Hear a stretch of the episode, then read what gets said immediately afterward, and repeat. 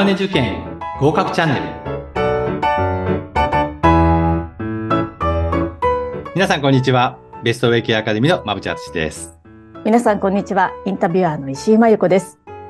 馬淵さん今回は2回目ですけれども、はい、今日の内容がケアマネになるための心構えについてということですね。はい。もうね、ご存知の方と、まあ、あんまりまだ馴染みがない方いらっしゃると思うんですけれども、ちょっと改めて、そのケアマネの試験について詳しく教えていただくことをお願いいたします。はい。えー、まず、まあ、ケアマネージャーの試験なんですが、まあ、例年ですね、えー、10月の、まあ、第2日曜日に、えー、行われます。まあ、年1回の試験ですね。で、えー、試験を受けるためには、まあ、簡単に言うと実務経験というものが必要で、まあ、現場経験が5年間、えー、必要になって、ですから、まあ、誰も彼もが受けることができない試験になっています。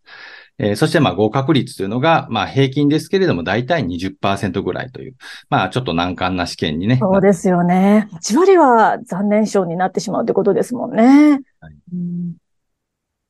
はいそしてその試験なんですけれども、たったね、年に1回しかないもので、まあ、どうやって勉強すればいいんだと。結構砂漠の中を歩いてるような感覚になる方 いらっしゃると思うんですけれども、これどうやって対処すればいいものなんですか？そうですね。まあ、合格者に聞くといろいろな学習方法を取られている方います。まあもちろん一人で独学でされている方もいらっしゃれば、学校に通ったりであるとか、あとは通信講座を受けたりであるとかですね。まあ様々だと思いますが、まあまあやはりまずやらないといけないっていうのは当然で、で、しかもですね、5年間の実務経験があるというのが実はネックでしてですね。あの、現場で5年間経験を積んでいる方っていうのは、やはりそれなりの職についていると言いますか。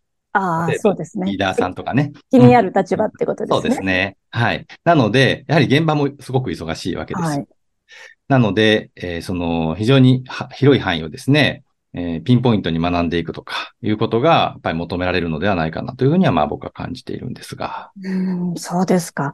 そうやってね、お仕事しながら学習するってなかなかハードルが高いと思うんですけれども、まあ、そもそも、あれですよね、学習計画を立てて、目標を立ててって、その辺のこのプロセスについてお伺いできればと思います。はい、そうですね。まあ、ゴールは10月と決まっていますので、はい、まあ、いつから始めるかっていうのは、えー、まあ、人によって違うんです、実はこれも。えー、まあ、あの、例えば1年かけてやる方もいらっしゃれば、3ヶ月でやられる方もいらっしゃると思いますが、えー、まあ僕が一番進めているのは、やはりまあ最低でも6ヶ月ぐらいは必要ではないかなというふうに考えているんですね。最低6ヶ月。というそのこなんか根拠の数字っていうのがあるんですか？あります。はい。はい、えー、僕はまあ学習のタイプをインプットというものとアウトプットという二つに分けているんですね。はいはいで、まあ、インプットというのは、まあ、聞いた通り、知識を頭に入れていく。ですから、具体的に言うと、例えば DVD とか動画をね、えー、音声で聞いたり、見たり、えー、するということ。あとはテキスト読むですね。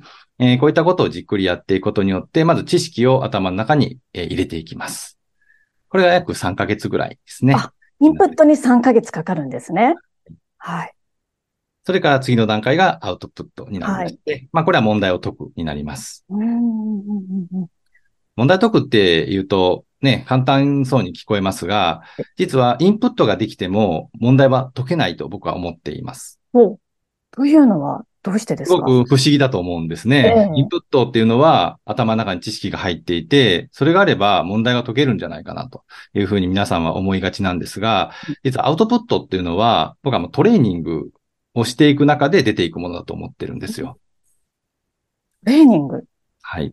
まあ、野球に例えるんですけどね。えー、まあ、インプットを、例えば筋トレとします。はい。はい。えー、毎日50回腕立て伏せをしますと、まあ、筋肉はそれなりについてくると思うんですね。はいで、これがインプットです。じゃあ、えー、筋トレをしていきなり野球の試合に出てホームランが打てるかっていうと、打てませんよね。あ、確かにそうですよね。はい。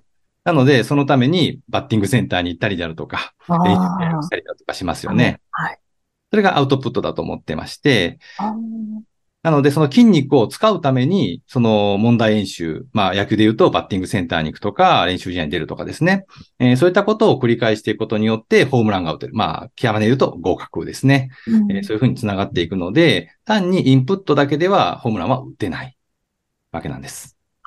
なるほど。確かにね、それ、あの、聞か、聞くと、まあその通りだなと思うのですが、そうなるとやはり、こう、っていうのはなかなか厳しいんじゃないかなと、出てきましたが、どうなんでしょう？そうですね。まあ僕は野球が大好きなんで野球に例えちゃうんですけれども、はい、あの、野球のボールっていろいろあるわけですよね。えまあ、ストレートであったり、カーブフォークであったりとか、ね。えー、今、まあ、大谷選手はスイーパーというね、球を投げると言われたりしますが。はい。じゃあ、うんと、ケアマネを合格するためにはどのボールを打てばいいのかという話なんですが、えー、えー、実は基本的にはストレートを打っていただきたいんですよ。あ、そうなんですね。はい。へで、ですから、そのストレートが打てるためのインプットを基本的にはしていくという流れにまずなります。おストレートというのは要するに基本が大事だよっていうことですか？はい、おっしゃる通りですね。基本に忠実にいくということです。なるほど。そして、その後の心構えとしては何でしょうか？はい。うん、まずは基本に忠実と言いますが、はい、じゃあ基本とは何かというところなんです。えー、そうですね。えー、そこがまずわからない、えー、一人でやっていると、すべてが基本に見えてしまうわけです。えー、ですから僕の中ではその、まあ、基本もさらにこう A、B、C というふうにランクを分けてまして、そのまあ、簡単に言うとよく出てくるところですよね。はい。の可能性が高いところをしっかりやっていく。ええ、で、ストレートを打てるようになっていく。そして、えー、まあ、やっぱり時にはカーブとかフォークとかっていう変化球がやっぱり来ますので、はい、えー、そういったところにも多少は対応していかないといけないのかなというふうに思ってますので、まあ、そのストレートが打てるプラス多少の変化球が打てるような感じにします。やることがなんか膨大なような気がしてきたんですけれども、この、やることやる、やらなくても特にいいよっていうその見極めっていうのはどうすればいいんでしょうかね？まあそこが多分独学の難しいところだと思う。はい。が、まあ僕自身は本当にもう20年弱ですね、こうケアマネの試験を見てきて、やっぱりこう過去問を見てると、よく出てくるところというのが見える。うん、だからそこに絞って教えているっていうところは、ええ、まあ経験値になりますかね、僕の場合は。うんうん、そうですか。独学に向いてる人、向いてない人っていうタイプってあるんですか？はい。独学に向いている方というのは、まあもちろんですね、毎日コツコツ自分の中でできていくっていうところと、あとは、その、絞り込むというのは難しいという話をしたので、はい、絞り込まずに全て網羅できるというような方ですね。ですから幅広い知識を持っても、まあ問題がないと言いますか、そこに対して抵抗がない方、うんまあ、もっと言えばやっぱり時間がある方っていうのは独学しても大丈夫かもしれないですね。ああ、そうですか。じゃあ、あの、独学に向いてない方っていうのはその逆ということですね。特に時間がない方でしょうか。時間がない方は独学、もちろん時間がない方でも独学で合格される方いらっしゃいますが、えー、やっぱり往々にして時間が足りないという方は多く聞きます。うん独学じゃなくて、こうやってあの、みんなで一緒にこう学習していくことのメリットっていうのは何でしょうか？そうですね。やはりあの、僕の中で言うと、ケアマネの受験生はライバルではなくて友達という言い方をするんですよ。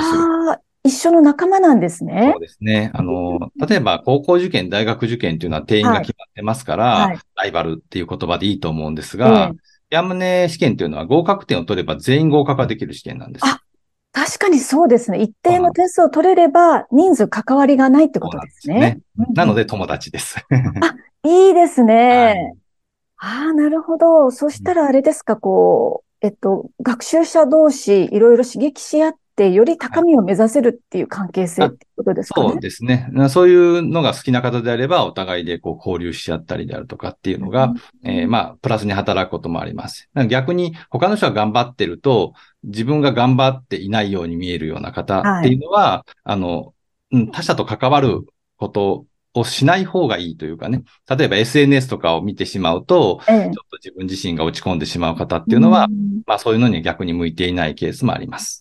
ああ、そうですか。いろいろタイプ別はあるものの、まあ、やっぱりこう孤独よりもう少し仲間がいた方がいいよねっていうこともありますかね。ありますね。あの、やはり励まされるとかいうのは、やっぱり人がいないとね、あると思います。そうですよね。まあ、最大1年、そして最短でも、まあ、まぶしさんがお勧めするのは6ヶ月ですよね。それを、やはり一人でコツコツするっていうのは、本当に大変なことだと。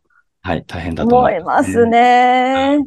ああ、そうですか。こう、受講生同士、あの、学生さん同士、ど、どういうふうにこう、なんか仕組みってあるんですか？励まし合うような。そうですね。あの、まあ、僕の講座を受けていただいた方限定にはなりますが、そういった、あの、お互いでやり取りができるような場所、まあ、オンラインになりますけれども、うんそういったものを作ってはいますね。あ、いいですね。そうすると、あ、あの人も頑張ってるから私も頑張らなきゃとか、はいなんでしょう、こうみんなで一緒に、こう、遠く旅に行くような感覚っていう感じでしょうかね。そうです。はい。もう、皆さんで合格をするっていう気持ちですね。素敵なコミュニティだなと思いました。はい、今日も貴重なお話ありがとうございました。ありがとうございました。また次回もお楽しみになさってください。